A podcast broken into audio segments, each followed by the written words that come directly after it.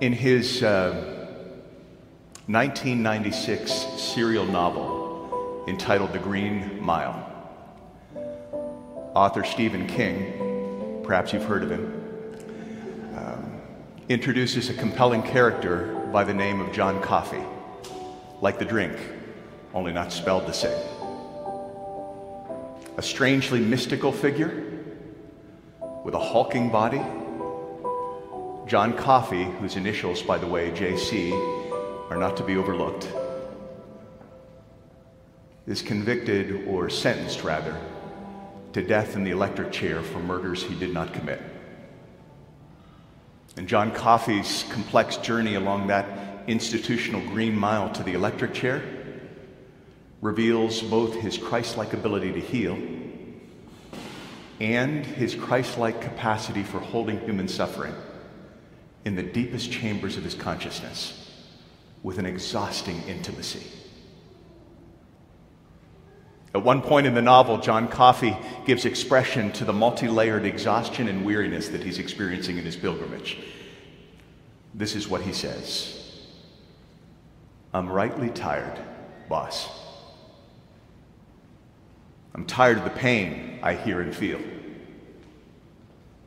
I'm tired of being on the road, lonely as a robin in the rain, not never having nobody to go on with, or tell me where we's coming from, or going to, or why. I'm tired of people being ugly to each other.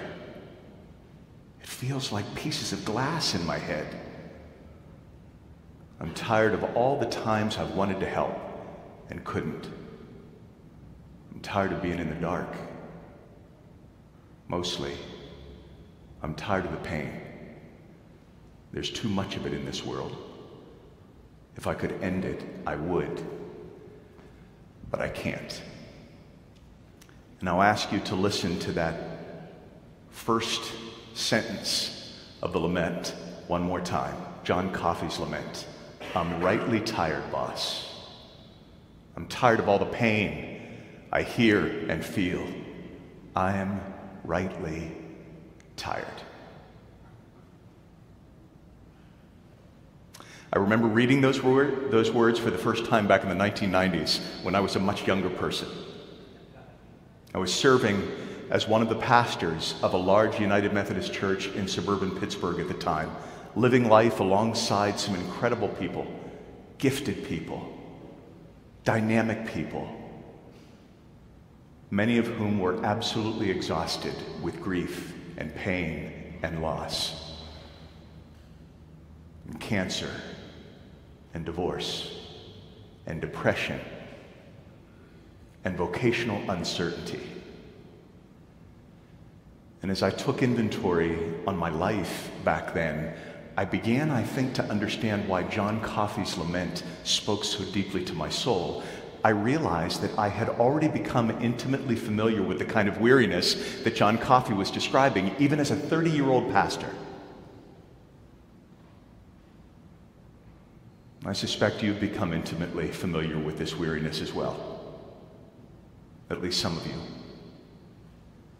The weariness of which I'm speaking travels beyond what can be ameliorated by a good night's rest or an extended vacation it's deeper than that. I'm speaking of a soul's exhaustion over the inescapable anguish of a creation that groans for its redemption. It is the weariness of relationships not being the way we want them to be. It's the weariness of a career that demands so much energy, but for whatever reason in this particular season, affords very little by way of personal fulfillment. It's the weariness of caregiving, the weariness of watching somebody we love continue to deteriorate. It is the weariness, can I say this? It is the weariness of social media. A social media that illuminates the bitter divisions that exist in our church and in our world every single day. It's the weariness of suffering the news of which resonates in our thoughts even as we try to focus on other things. Oh, I'm weary, Anne Bronte wrote once. Oh, I'm weary. Though tears no longer flow, my eyes are tired of weeping. My heart is sick of woe. Oh, I'm weary. I wonder how many of you are tapped into that kind of weariness even as we gather for worship on this summer Sunday. I wonder. I wonder how many of you are tired of your, the rhythms of your daily work and what those rhythms demand of you. I wonder how many of you are tired of distorted communication and difficult relationships. I wonder how many of you can identify very easily, exceedingly easily, with the lament of one John Coffey. Oh, I'm rightly tired, boss. Rightly tired. I'm tired of all the pain I hear and feel. I am rightly tired. If this morning's gospel from Matthew reveals to us anything, it's that Jesus takes human exhaustion and weariness seriously, perhaps because he himself experienced it. Did you sense any weariness in Jesus' words as you listen to this morning's scripture? Here's how the scripture begins with this outcry from Jesus To what will I compare this generation? Which I suppose could be translated this way What am I going to do with these people? to what will I compare this generation? They're like children arguing in public over their playtime. John the Baptist came to these people, Jesus says, and they complained about John the Baptist because he refrained from eating rich food and he refrained from drinking alcohol, which is a reference to John the Baptizer's asceticism, his strict self discipline, about which apparently many of the people complained. John the Baptist came to these people and they complained about him. I come, Jesus continues, by contrast, I come both eating and drinking, and they complain about me and call me a drunkard. What do these people want from God? What do you hear in those words? Of course, we hear frustration. But when I listen with my heart, this is just an intuitive response to Scripture. When I listen to my heart, do you know what I hear? I hear weariness. I don't mean to psychoanalyze Jesus in a way that is inappropriate, but when I read those words, when I listen to them, I hear the spiritual tiredness of a man who is having to deal with the heartbreaking criticism and rejection of the very people he came to save. I think in this moment of Scripture, what we find is a Jesus who is weary over people. And can't we relate to that? Because let's be honest, people are exhausting. I'm a strong introvert by personality type, and um, if those of you who define that way or who self identify that way, um, my heart's joined with yours. I'm a strong introvert in terms of how I gather energy. But I don't care whether we're introverted or extroverted. Let's acknowledge together that people are exhausting. We love people, we need people. But people are exhausting, and I think Jesus understood that. And what's interesting in, is that in these moments of what might have been his personal weariness, his personal tiredness, did you notice what Jesus did? He begins to engage with God in prayer, which is instructive for us, I think, important for us to make note of.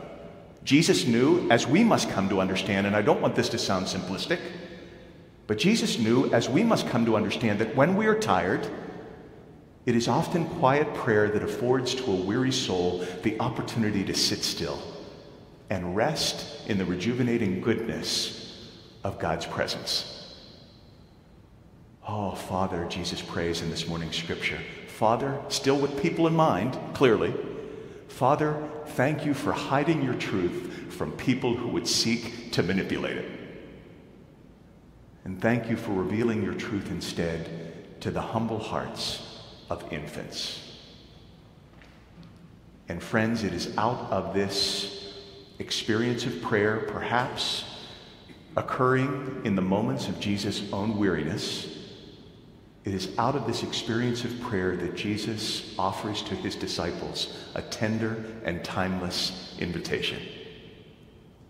He offers this invitation to weary disciples. He offers it to a weary church. He offers it to a weary world. He offers this invitation to your weary soul this morning and to mine.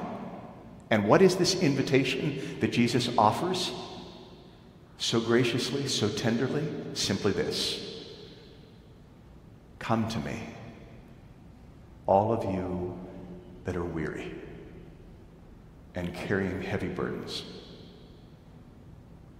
and I will give you what? Rest.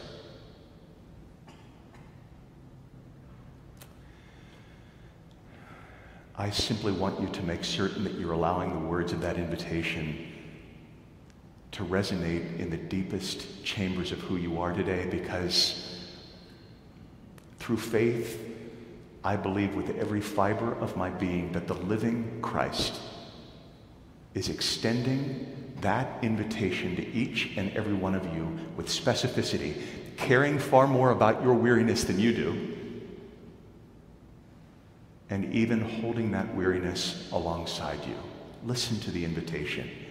Believe with me, even for a moment, that it comes from the very heart of Jesus and extends to your heart. Come to me. All of you that are weary and carrying heavy burdens and I will give you rest. Take my yoke upon you, Jesus goes on to say in Scripture, which is a strange image, those of you who pay attention to imagery. Yoke is a strange image because it's not a particularly restful image, right? You know what a yoke is it's that wooden cross piece fastened around the necks of animals and connected to whatever it is that the animals are pulling. That's what yoke means to us. It's not an image of restfulness, it's an image of work, labor, bondage, servitude. But it's part of what I love about Jesus' teaching. He takes hold of this image and he reconceptualizes it as if to say, hey, folks, my yoke ain't like that. My yoke is different than that. My yoke is like is unlike any yoke that you've encountered in this world. My yoke is grace, mercy, love, forgiveness. My yoke is a reordered collection of priorities that will feel to your soul not like a burden, but like restfulness, new life. Take my yoke upon you, which is unlike any other yoke in the world. Take my yoke upon you, and you will find in me rest for your souls. According to Scripture, Jesus is many things. Many things.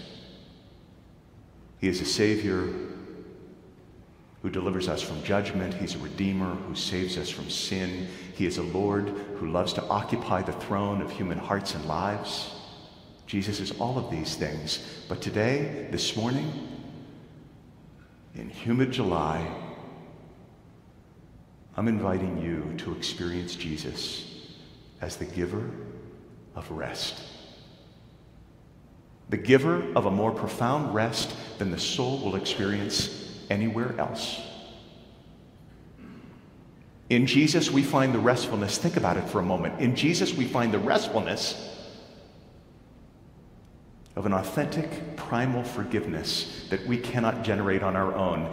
In Jesus, we find the restfulness of a sense of purpose, a sense of direction, reconfigured priorities that feel like new life.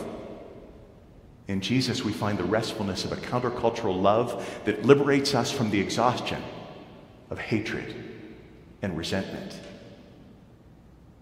And best of all, in Jesus, we find the restfulness of knowing, truly knowing, that whatever it is that's inspiring us to be weary will not take us beyond the boundaries of what God will heal and transform and redeem and restore. Take my yoke upon you, and in me you will find rest for your souls.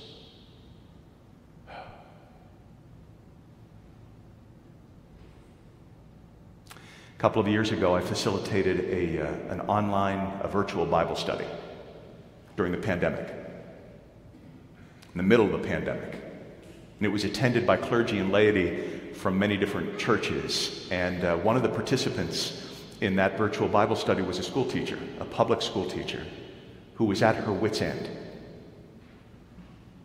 And more specifically, she was at her wits' end with the responsibility and the work of maintaining the integrity and the quality and the creativity of her teaching in the virtual classrooms necessitated by the pandemic.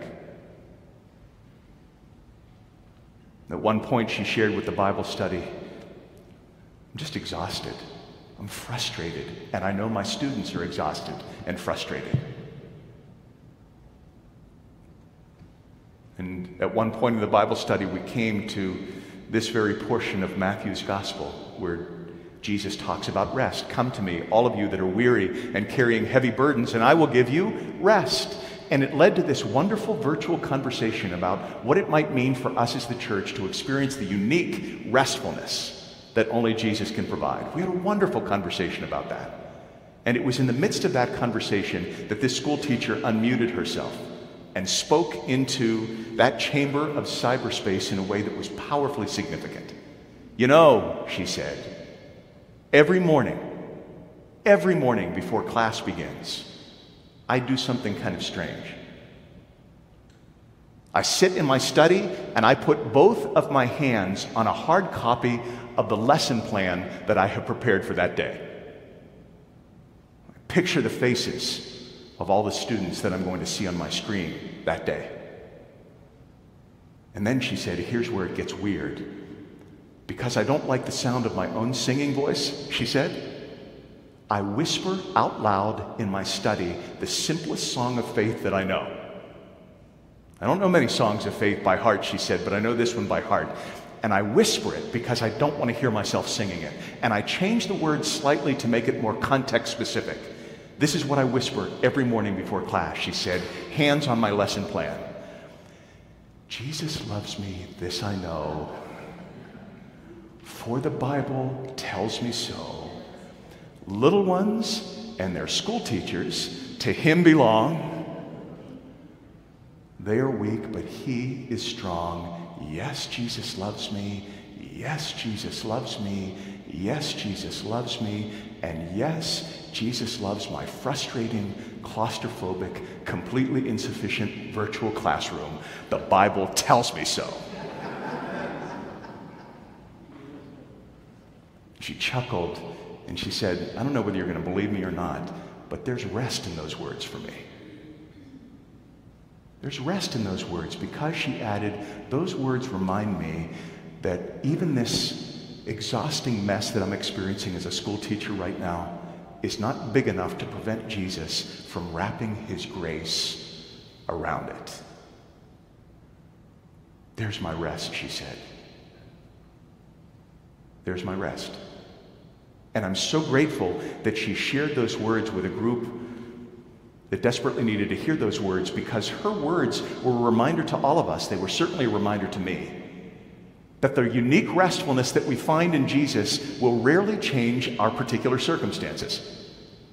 Have you noticed that? The restfulness we find in Jesus will rarely alter our particular circumstances. Those circumstances remain the same, but the restfulness we find in Jesus is that blessed assurance that these circumstances, profound and difficult as they are, will never become expansive enough to prevent Jesus from wrapping transformational redemptive grace around them.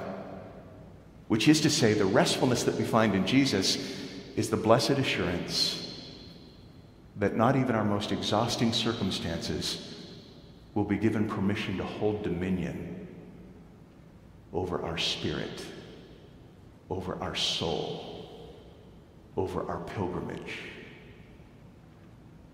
But let's not become pie in the sky about this because even as I stand here living in a city like this,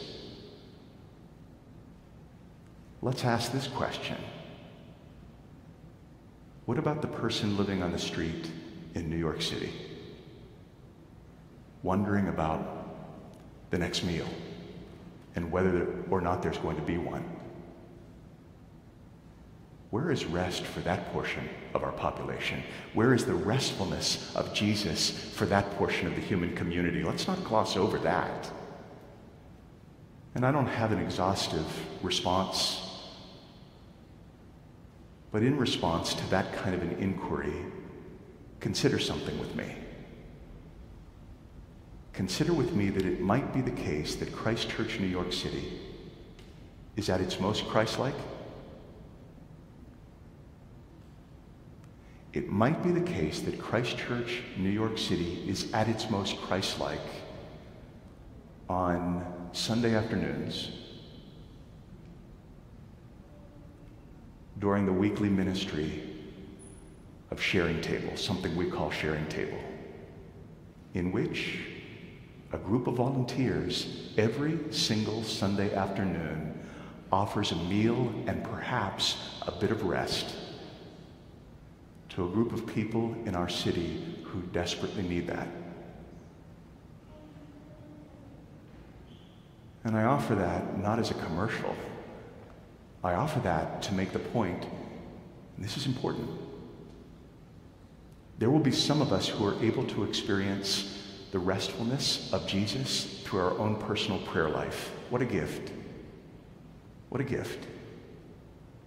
But there will be other souls in this world who will only be able to experience the restfulness of Jesus through the sacrificial ministry of the church. And doesn't that awaken within you a deeper sense of urgency about the church's ministry? Doesn't that inspire within you a greater sense of excitement about our ministries of outreach like Sharing Table?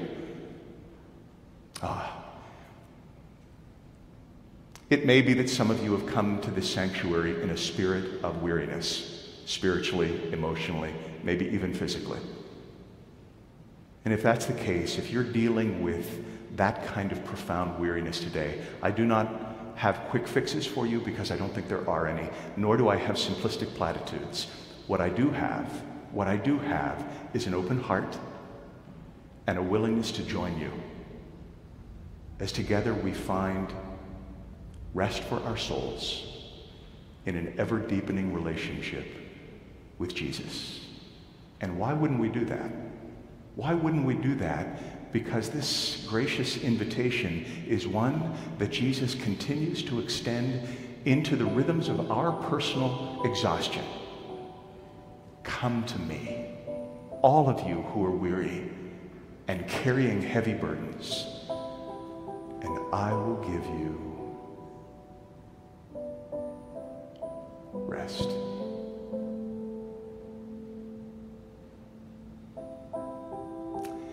In the name of the Father, and the Son, and the Holy Spirit. Amen.